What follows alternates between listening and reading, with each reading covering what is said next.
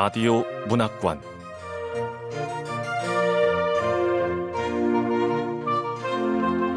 한국 단편 문학 특선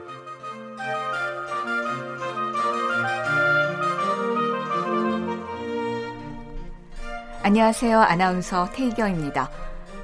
KBS 라디오 문학관 한국 단편 문학 특선 새해 처음으로 보내드릴 작품은 오한기 작가의 새해입니다. 오한기 작가는 1985년 경기도 안양에서 태어났고 2012년 현대문학 신인상에 단편 소설 파라솔이 접힌 오후가 당선되면서 문단에 나왔습니다. 소설집으로 의인법이 있죠. KBS 라디오 문학관 한국 단편 문학 특선 오한기 작가의 새해 만나보겠습니다.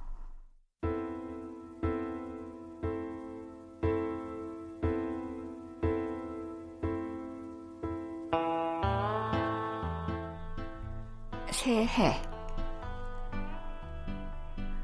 오한기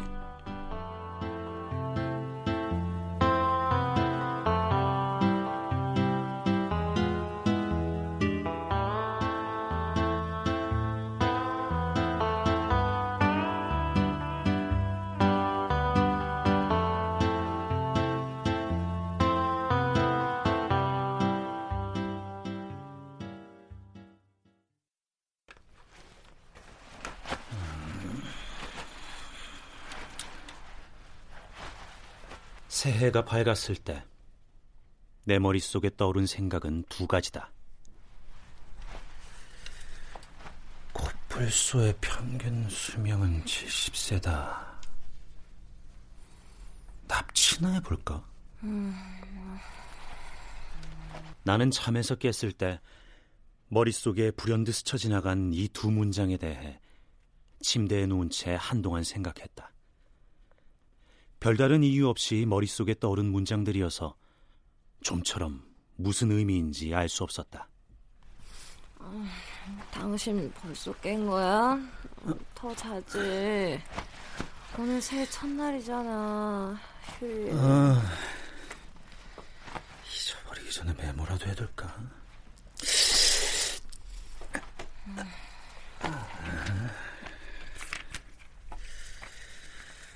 불소의 평균 수명은 70세다. 납치나 해볼까?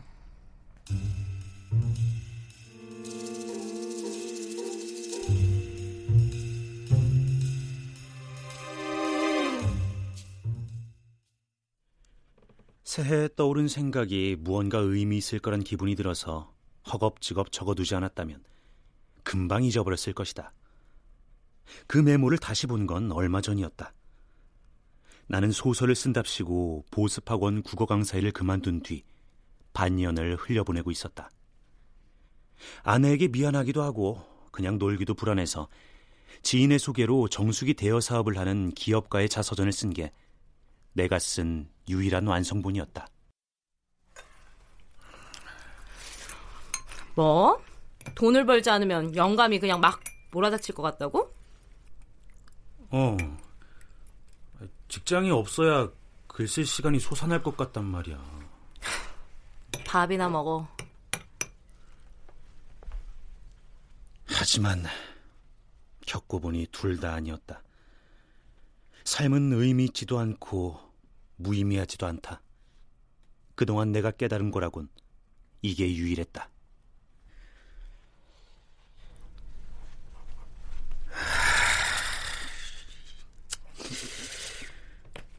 왜 이렇게 추운 거야? 경칩도 지났는데.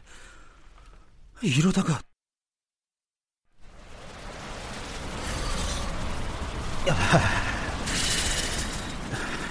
알래스카는 모스크바. 아니, 잘하면 북극보다 추울 수도 있겠는걸. 추워.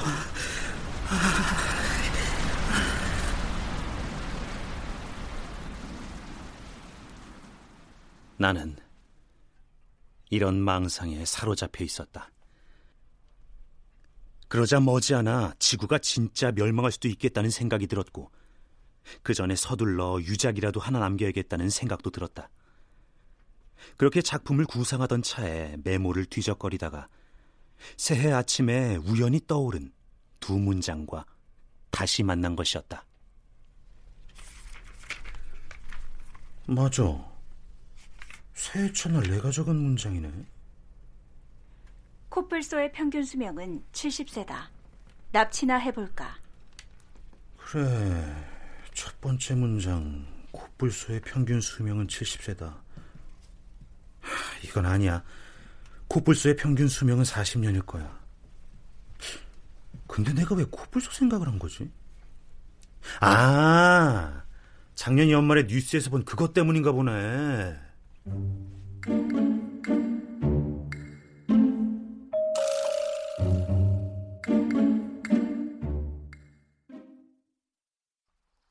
자, 여러분, 놀라지 마십시오.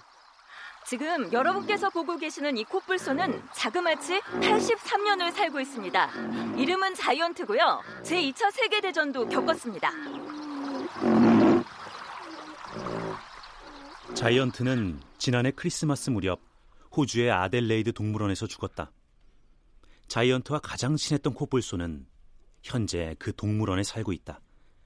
이름은 칠리이며 60세이다.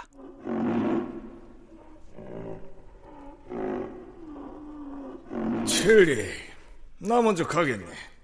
저 세상에는 가만히 있어도 밥도 주고 짝짓기도 시켜주고 잠도 채워주는 동물원은 없을 걸세. 여생을 마음껏 즐기다가 곧 따라오게나. 자이언트의 유언을 상상하는 데 이르자 어느덧 첫 번째 문장은 내 머릿속에서 사라져버렸다. 두 번째 문장. 납치나 해볼까는 첫 번째 문장과 다르다. 나는 이 문장에 조금 더 관심이 갔다. 아무리 생각해봐도 그 뉴스 같은 근거도 없고 평소 단 한 번도 생각해보지 않은 주제여서 더욱 궁금했다. 과로. 납치나 해볼까? 괄호 안에 뭐가 들어있는 거지? 달리 할 일도 없는 데나 심심한 데 같은 구절이 생략된 걸 수도 있잖아.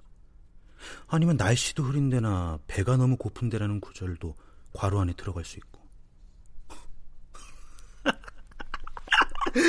야, 이거 끝도 없이 만들 수 있겠는걸? 몇 번 해보니까 꽤 재미있었다. 이 생각이 떠오른 이유 따위는 아무래도 상관없다고 여겨졌다. 그런 김에 몇 문장을 더 생각해냈다. 물구나무도 섰는데 납치나 해볼까? 스파게티를 먹은 김에 납치나 해볼까? 저 개구리처럼 생긴 작자가 마음에 안 드는데 납치나 해볼까? 재밌다.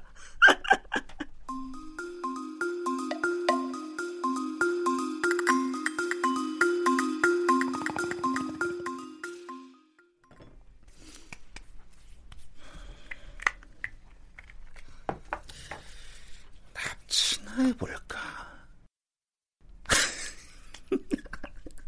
뭐야? 지금 웃는 거야? 괄호 열고 괄호 닫고 납치나 해볼까? 그럴 때 그 괄호 안에 들어가는 말을 만들다 보니까 재미있어서. 뭐? 납치? 나는 하루 종일 괄호 안을 채우며 놀다가 다음날 아침이 돼서야 아내에게 내 생각을 털어놓았다. 나는 침대에 누운 채였고 아내는 화장대에 앉아 출근 준비를 하고 있었다.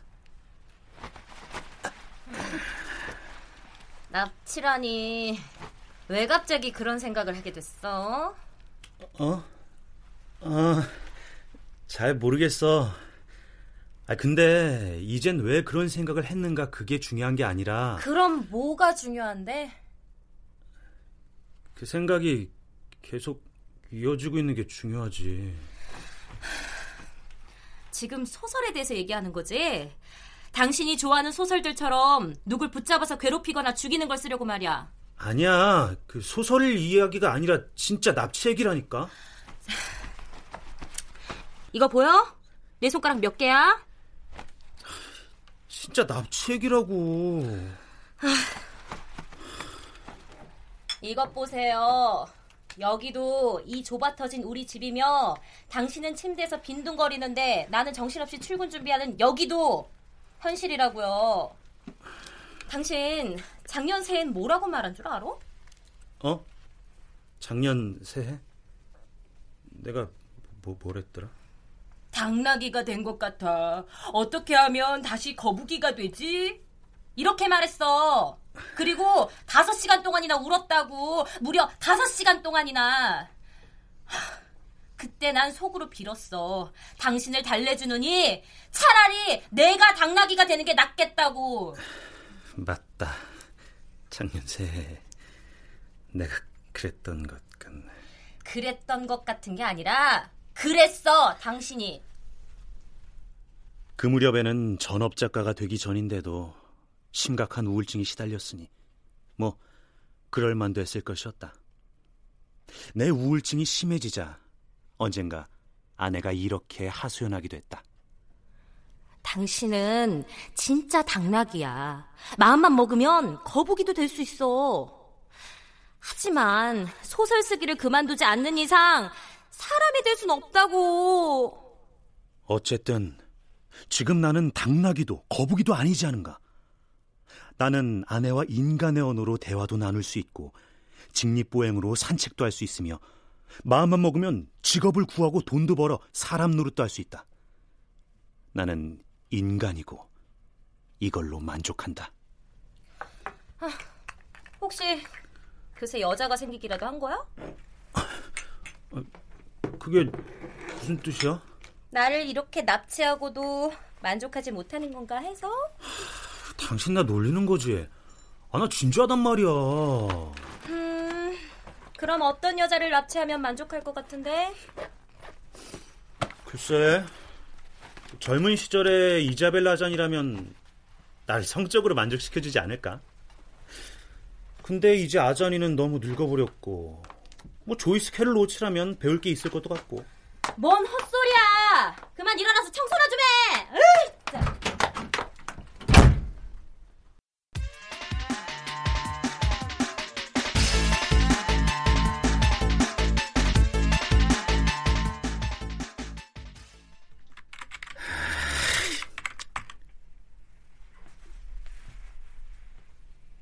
나는 아내가 출근한 뒤 침실에서 벗어나 노트북 앞에 앉았다. 소설을 쓰기 위해서였다. 그러나 그것도 잠시였다. 납치에 대해 생각하느라 단 한 문장도 쓸 수 없었다. 그 뒤 내가 한 건 책장에서 그날 읽을 책을 고르는 일이었다. 책장 앞에서 한참을 서성이다가 집어든 책은 레이먼드 카버의 대성당이었다. 레이먼드 카버는 나이를 먹을수록 점점 좋아진단 말이야. 이 단편 소설도 좋구만. 아, 할 수만 있다면 이 레이먼드 카버를 납치해서 그의 재능을 빼앗고 싶네 진짜. 납치 목록 레이먼드 카버 추가 내가 납치범이 된다면 돈을 벌기 위해 직업적으로 납치를 하는 것보다는 순수하게 사랑을 하거나 증오를 해서 아무 조건 없이 납치하는 쪽일 거야. 예를 들어 미저리에 가깝달까. 집사람한테 이 얘기 해줘야겠다.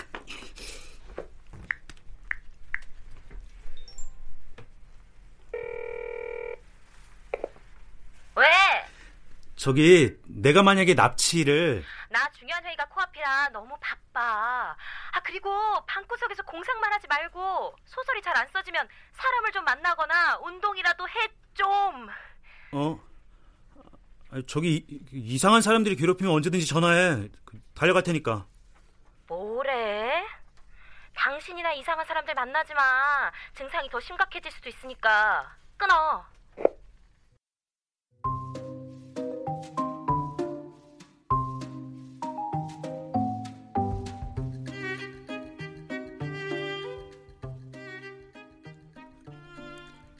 이상한 사람들이란 내 주위에 있는 작가들을 두고 하는 소리 같았다. 내가 당나귀라느니 거북이라느니 납치라느니 이상한 소리를 하는 게 모두 그들 때문이라고 생각하는 것 같았다. 그들의 아내나 애인이 나를 멀리하라고 한다는 사실을 나는 알고 있었다. 그 이야기를 아내에게 하지는 않았지만 말이다.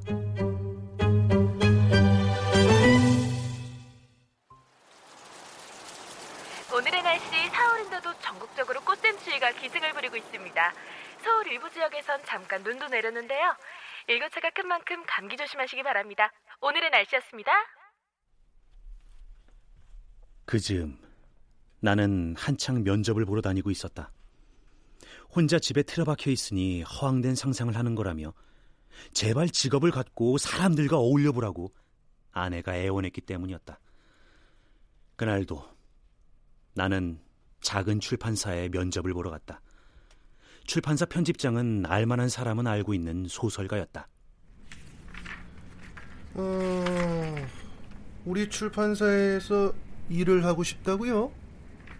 저 편집장 예전에 몇몇 문학상 선집에 실린 적 있어.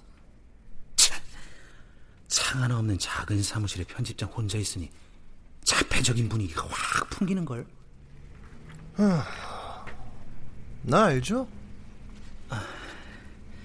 네, 알고 있을 줄 알았어요.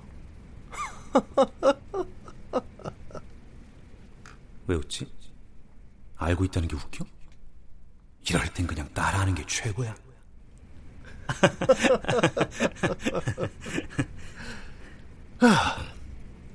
내 소설에 대해 어떻게 생각하죠? 네? 뭐 이런 질문을 사람 당황스럽게.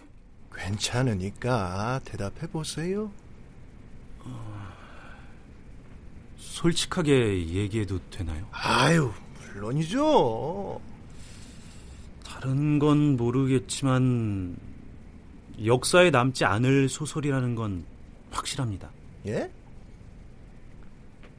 네.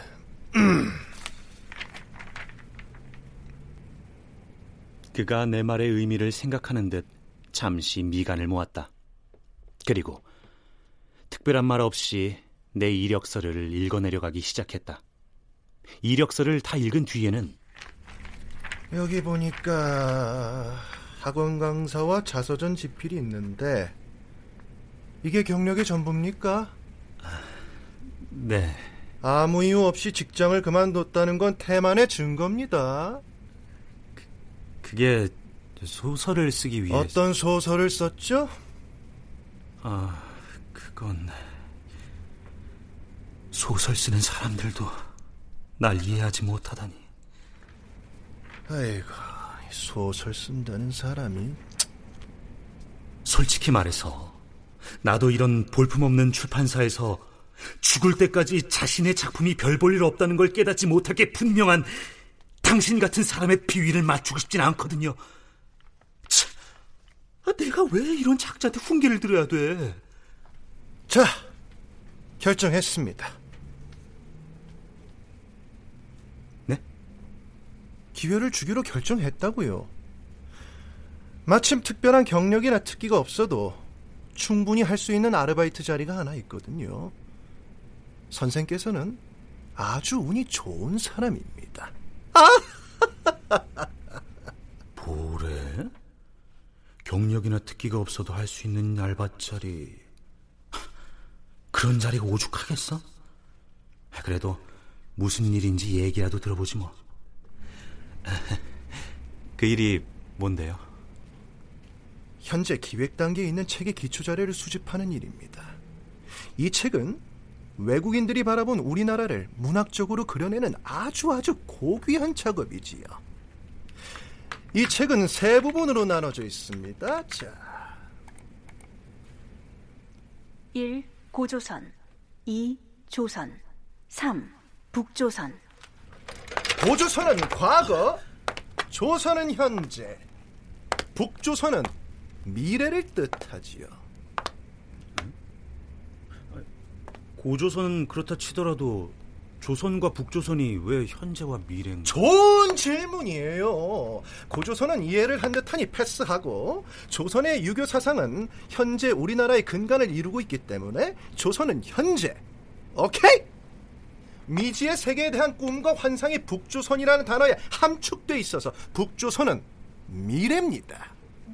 조선 왕조와 현재 3대 세수 그렇게 일일이 따지면 진행이 더뎌서 안 됩니다. 나머진 내가 알아서 할 테니까 간단한 일만 해주세요. 간단한 일이라면 구체적으로 뭐 어떤 모든 자료를 뒤져서 우리나라를 방문했던 외국인들의 목록을 수집하고 시기별로 구분하는 거지요. 과거, 현재, 가능하면 미래까지. 미래라고요? 미래가 가장 중요하다. 먼 미래일수록 문학에 가깝다. 저기요, 편집장님. 가까운 미래라면 뉴스에 나오거나 신문에 실릴 수도 있겠지만 먼 미래에 우리나라를 방문하는 사람을 제가 어떻게 알고 있어요? 오케이! 그것도 아주 좋은 질문입니다. 상상을 해서 써도 무방해요. 이미 죽은 사람도 되고 허구의 인물도 됩니다. 예? 그게 무슨 의미가 있을까? 자, 고조선과 조선이 역사의 리얼리즘이라면 북조선은 그 자체로 문학이 될 겁니다. 내 의도대로만 된다면 역사의 길이 남을 작품이 될 거예요. 노벨상은 물론 문학과 관련된 전 세계 상이란 상은 다 휩쓸 수 있습니다. 이 책을 위해 인생을 헌신하는 걸 큰 영광으로 여기세요. 오케이?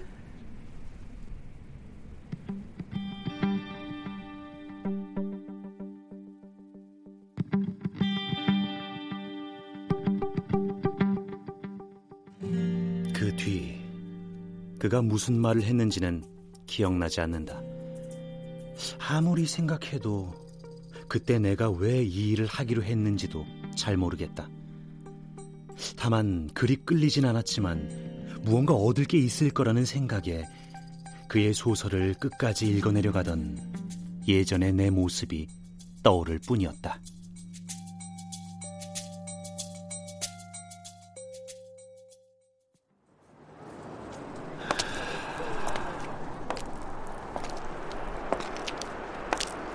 면접을 끝내고 밖으로 나오자 해는 저물어 있었다.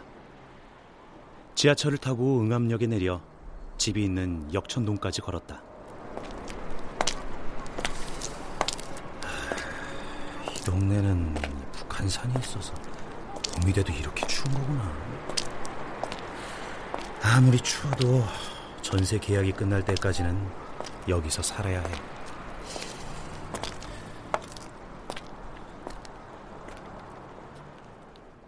여기에 생각이 이르자 더 이상 생각할 게 없었다. 그날 이후 나는 매일 도서관에 들락거렸다. 일반인, 유명인, 친약자, 선교사, 사업가와 예술가, 영화배우와 대통령. 이 나라를 찾은 외국인들이 이렇게 많았어? 영국의 영화배우 마이클 케인이 한국 전쟁에도 참전했다고? 그는 한국 전쟁을 배경으로 한 영화 한국의 언덕에도 출연했는데 얼마나 찾기를 간절히 바랐던지 영화에서 그를 발견하고는 환호성을 지르기도 했다. 그날 밤 나는 마이클 케인에게 납치당하는 꿈을 꿨다. 자네! 내가 이렇게 쓸모없는 책을 출간하라고 이 비라먹을 전쟁통에 뛰어들었는 줄로 아나?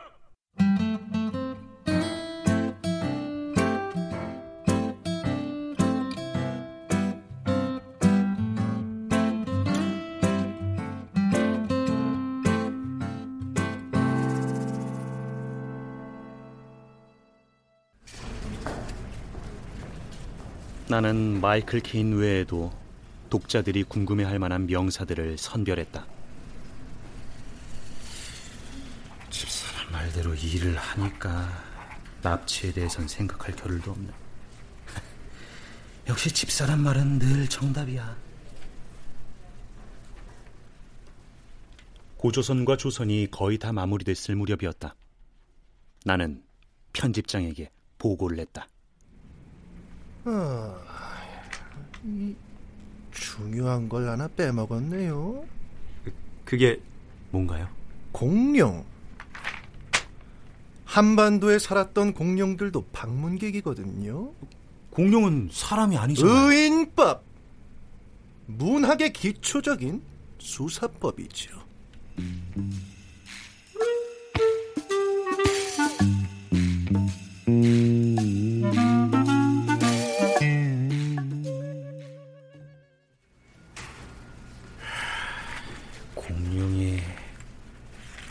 오래전부터 있었구만. 다음 날부터 나는 도서관에 틀어박혀 공룡 도감을 뒤적거리기 시작했다. 꿈에서는 여전히 마이클 케인이 나를 꾸짖었고 자네! 내가 공룡이나 뒤지라고 이 빌어먹을 전쟁통에 뛰어들었는 줄 알아! 마이클 케인이 나오지 않는 날에는 발톱을 세운 공룡들에게 쫓겼다.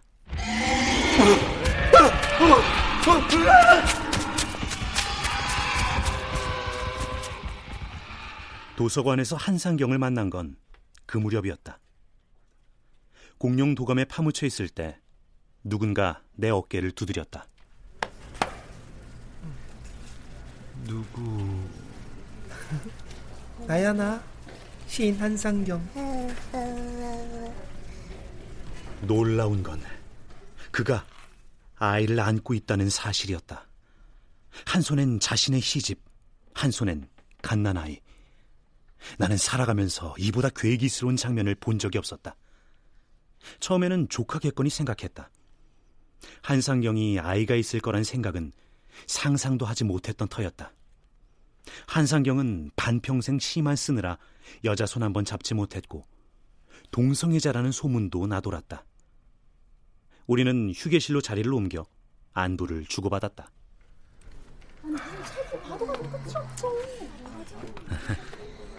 그 아이는 누구야? 피츠 제럴드. 외국인이었어? 설마 어? 소설가 피츠 제럴드? 응? 아 이게 내가 그 애가 누구냐고 물은 건 네가 안고 있는 그 피츠 제럴드라는 아이가 너와 무슨 관계냐고. 내 아들 피츠 제럴드. 뭐라는 거야? 내 아들은 자라서 엄청난 예술가가 될 거야. 육아를 잉마르 베리만의 영화와 마르크스의 저서로 하고 있거든.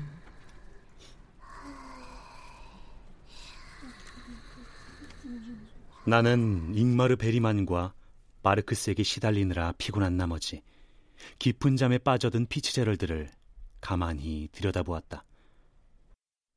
자세히 보니 갓 돌이 지난 듯한 사내 아이였고 목에는 피츠제럴드라는 이름이 새겨진 목걸이도 걸려 있었다. 솔직히 말해, 그렇게 예쁜 얼굴은 아니었다. 얼굴에는 술에 취한 듯한 붉은 빛이 감돌았고 입은 개구리처럼 툭 튀어나와 있었다. 이마에는 벌써 주름이 가득했으며 입술은 심술궂게 굽어 있었다. 가느다란 머리칼은 목골로 생긴 머리 위에 듬성듬성 솟아 있었다. 아내가 봤다면 저렇게 못생긴 아이는 생전 처음이라고 했을 것이다. 스컷 피츠제럴드 인사해야지. 야 왜 자는 애는 깨우고 그래? 어때? 잘생겼지? 어. 한번 쓰다듬어 봐. 어?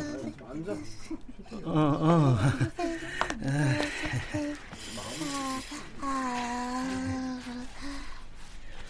나는 마지못해 아이의 작은 머리통을 쓰다듬었다. 피츠 제럴드는 하품을 하며 내 눈을 뚫어지게 바라보았다.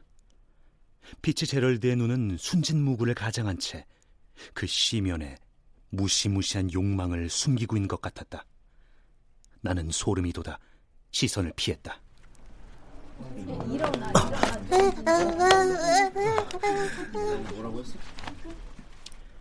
피츠제럴드는 두 팔을 벌려 내게 안기려고 버둥댔다.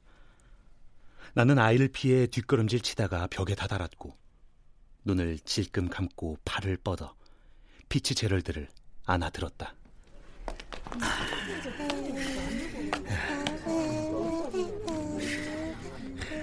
그래도 안으니까 느낌은 괜찮네. 생면부지의 생명체가 주는 감각이라 나쁘지 않아. 피츠제럴드? 너 이 아저씨가 좋구나. 우리 피츠제럴드가 평소에 낯을 많이 가리는데 이상하게 넌 따르네. 결혼은 언제 한 거야? 아이는 언제 낳았고? 자, 받아. 내 시집이야. 아야, 왜내 질문에 대답은 안 하고 딴 소리 오랜만에 도서관에 왔는데 아직도 내 시집이 꽂혀 있더라. 그리고 요새 엄청난 시를 한 편 썼는데 이게 다 피츠 제럴드 덕분이야. 피츠 제럴드 덕분이라니? 이 아이와 함께 있으면 걸작을 쓸 수 있을 것 같은 자신감이 생기거든. 실제로 피츠 제럴드를 곁에 두고 그 엄청난 시를 썼다니까. 그래. 어떻게 그래? 글쎄, 굳이 따지자면 양육에 대한 책임감 같은 것? 나는 아이를 무릎 위에 올려둔 채 무언가에 홀린 듯 시를 쓰는 한상경을 떠올렸다. 별안간 몸이 으스스해졌다. 굳이 따지자면 그건 책임감이 아니라 일종의 광기라는 생각이 들었다.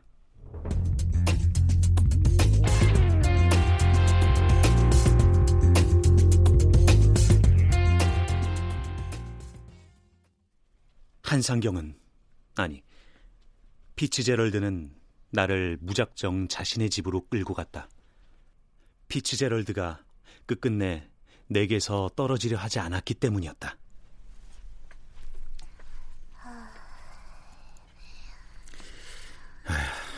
피츠제럴드 이제 겨우 잠들었네. 불쌍한 피츠제럴드. 사람 보는 눈이 없구나.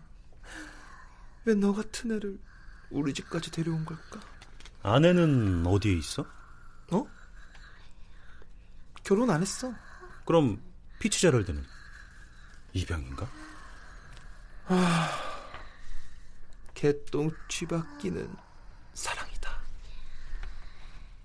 한상경은 짐짓 모른 척하며 시를 람송하기 시작했다. 동시에 피츠제럴드의 작은 성기를 만지작거리기 시작했다. 야, 한상경, 너 지금 뭐 하는 짓이야? 나는 악마의 시의 한 장면이 연상되는 이 상황이 섬뜩했고, 한상경이 도무지 인간처럼 느껴지지 않아서 아예 눈을 감아버렸다. 바로 이게 문학의 근원이야. 대체 이 아이의 정체가 뭐야? 주웠어. 뭐라고? 얼마 전 집에 오는 길에 지하철역 화장실에서 주웠어. 어? 주웠다고? 어. 한상경은 피츠제럴드를 멍하니 바라보고 있었다. 그의 눈에는 사랑도 증오도 들어있지 않았다. 그 외에 살아가는 데 필요한 그 어떤 감정도 들어있지 않았다. 오직 문학적 성공에 대한 열망뿐이었다. 한상경처럼 납치나 해볼까?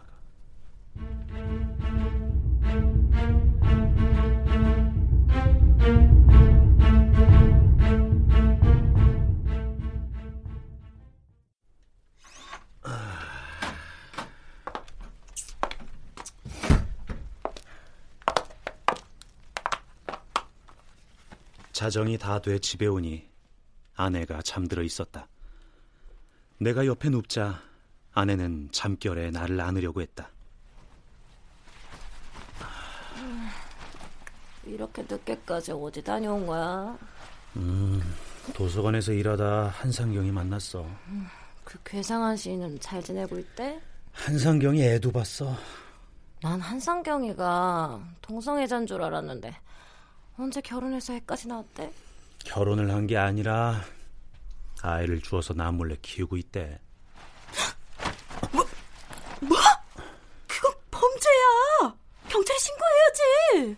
뭐 범죄라고까지 할 건 없잖아. 자기 그 그런 사람하고 어울리지 마. 어, 알았지? 아, 그런 인간을 왜 만난 거야? 아, 아, 안 그래도 오늘 회사에서 너무 일 많아서 피곤해 죽겠는데. 당신까지 왜 말썽을 피워? 이게 바로 납치야. 아, 제발 좀! 정신 좀 차려. 아, 지금은 너무 졸리니까 내일 다시 얘기해. 아, 이게 진짜 납치라니까? 롤러코스터를 타는 대신 납치나 해볼까? 나체가 된 김에 납치나 해볼까? 손가락도 10개고 발가락도 10개인데 납치나 해볼까? 그날 나는 잠이 오지 않아 밤새 문장 만들기 놀이를 했다. 그러나 피치 제럴드를 본 이상 모든 게 시시하게 느껴졌다.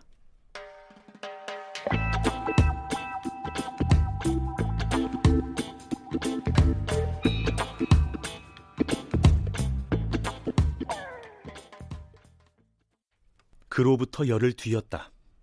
나는 공룡 목록을 정리해 편집장에게 넘겼다. 사우루스, 케라톱스. 오, 정리 잘 됐네요. 이제 문학의 기본인 인문학적 상상력과 구성력을 평가할 차례입니다. 지금부터 북조선에 들어갈 명단을 작성하세요. 편집장님, 납치하고 싶은 사람들을 적어도 되나요? 예? 납치. 뭐, 좋을 대로 하세요. 그때 내 입에서 왜 그런 말이 나왔는지 모르겠다. 좋아하는 작가들, 소설 속 인물들.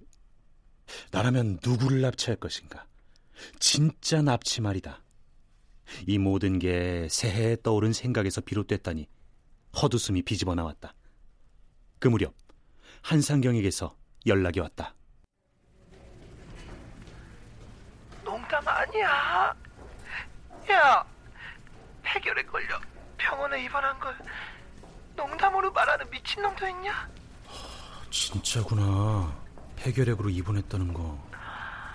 우리 피치 제럴트를 돌볼 사람이 없어. 병문안 좀 와줘. 병문안 올 때 빈손으로 올 건 아니지. 뭐 먹고 싶은데? 내 시집.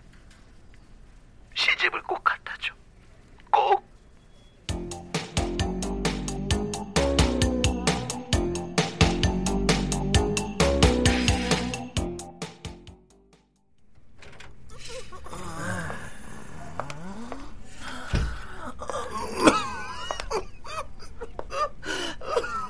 한상경은 처참한 몰골로 병실에 누워 있었다.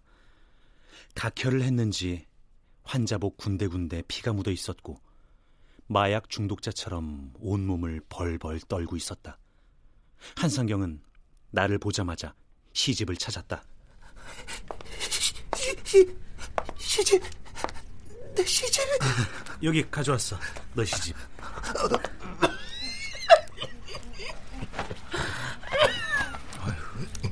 피츠제럴드는 어디 있어? 저기 구석에.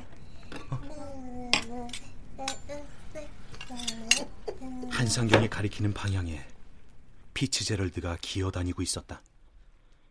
옷은 꾀죄죄했고 뼈만 남아서 앙상했다.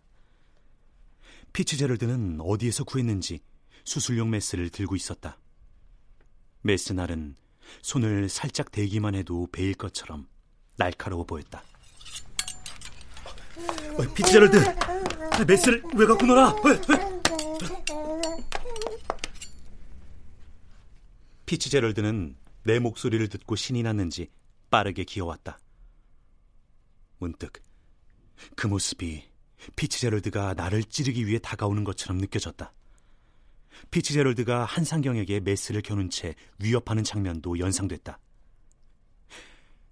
한상경이 피츠제럴드를 납치한 게 아니라 피츠제럴드가 한상경을 납치한 게 아닐까?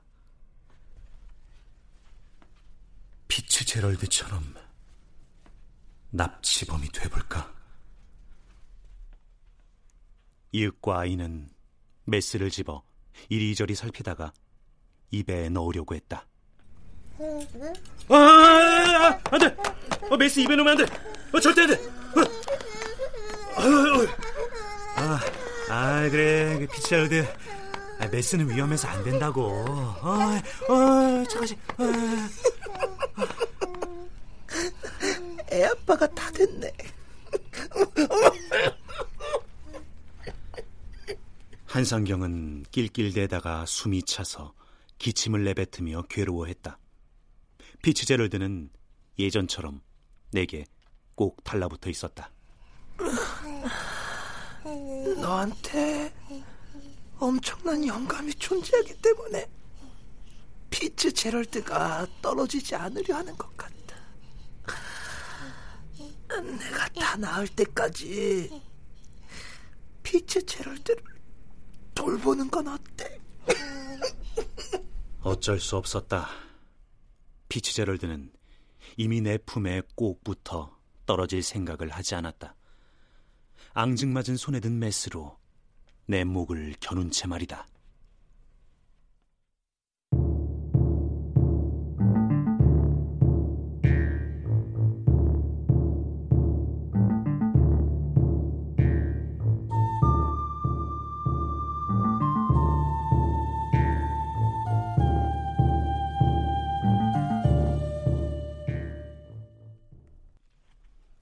다행히 병원을 벗어나기 전에 피치제럴드는 잠이 들었다.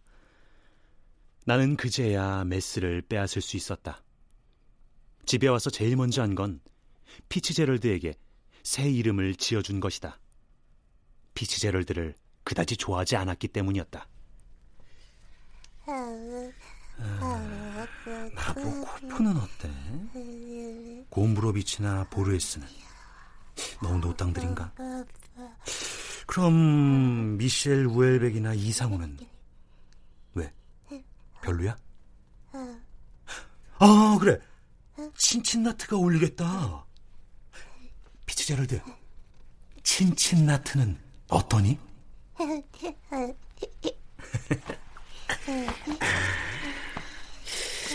너도 마음에 드는구나 그래 넌 이제부터 친친나트야 친친나트가 소리내서 웃기 시작했다. 그 뒤 내가 친친나트와 무엇을 했는지는 정확히 기억나지 않는다.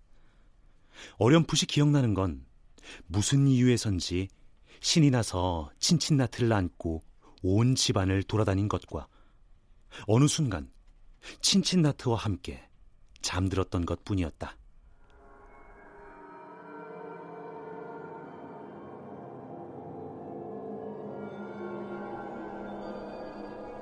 난 친친나트도 피치제럴드도 아니야. 니들이 제멋대로 이름을 붙인 거지. 연명할 문학 따위 난 관심도 없다고. 너 누구야? 당신 누, 누구야? 누군가의 목소리가 들렸다. 굵고 낮은 남자의 목소리였다. 꿈인지 현실인지 잘 구분이 되지 않았다. 친친나트는 죽은 듯 잠들어 있었다.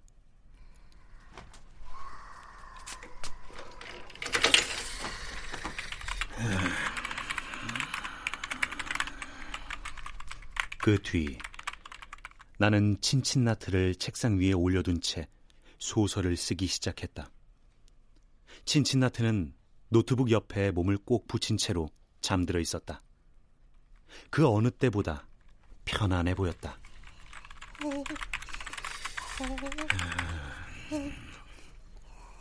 친친나트, 좋은 꿈이라도 꾸나 봐. 친친나트 때문인지 모르지만 글이 잘 써지는 기분이야.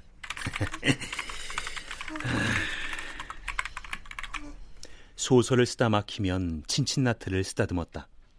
신기하게도 그럴 때마다 어디에선가 해답이 들려오는 것 같았다.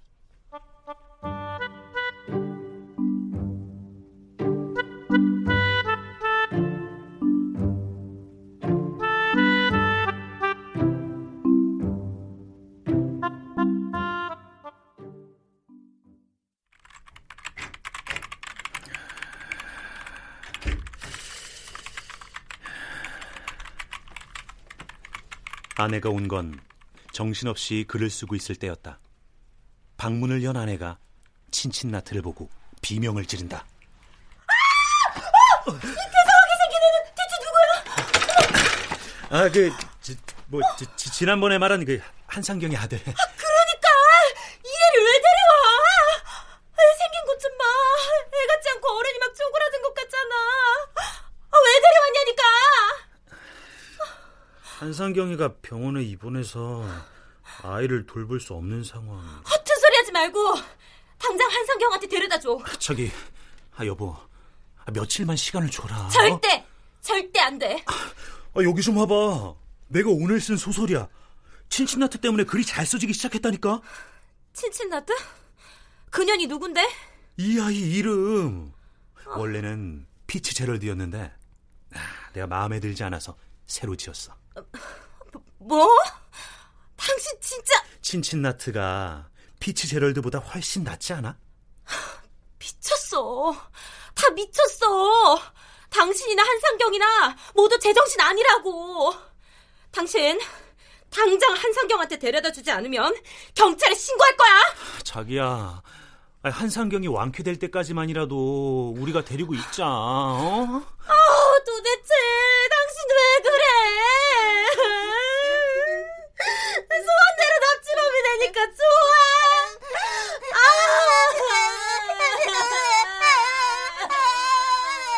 진친나트도 소란스런 소리에 잠에서 깨 울기 시작했다. 그러자 아내는 눈물을 멈추고 친친나트를 안아들었다. 친친나트는 아내 품에 푹 안겼다. 어머, 얘가 내 품에 안겨. 신기해. 울지 마. 그래, 그래. 어, 착하지? 이제 안심해. 음. 조금 시간이 흐르자 친친나트는 눈물을 그치고 언제 그랬냐는 듯 아내에게 애교를 부렸다. 아내는 친친나트를 쓰다듬으며 물었다. 어, 친친나트 밥은 먹였어? 기저귀는 갈아준 거야? 어? 아, 거기까진 미처 생각하지 못했네. 으, 이건 아동폭력이나 마찬가지야. 음, 우리 친친나트 배 많이 고프지? 음. 아내는 나를 흘겨보고는 친친나트를 데리고 거실로 나갔다. 그때 나는 나도 모르게 이렇게 중얼거리고 있었다. 친친나트, 이제 너도 인질이 되었구나.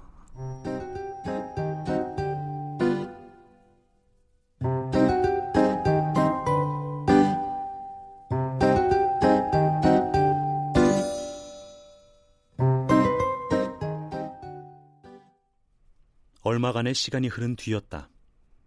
나는 아내의 화가 누그러질 때까지 눈치를 보다가 거실로 나섰다.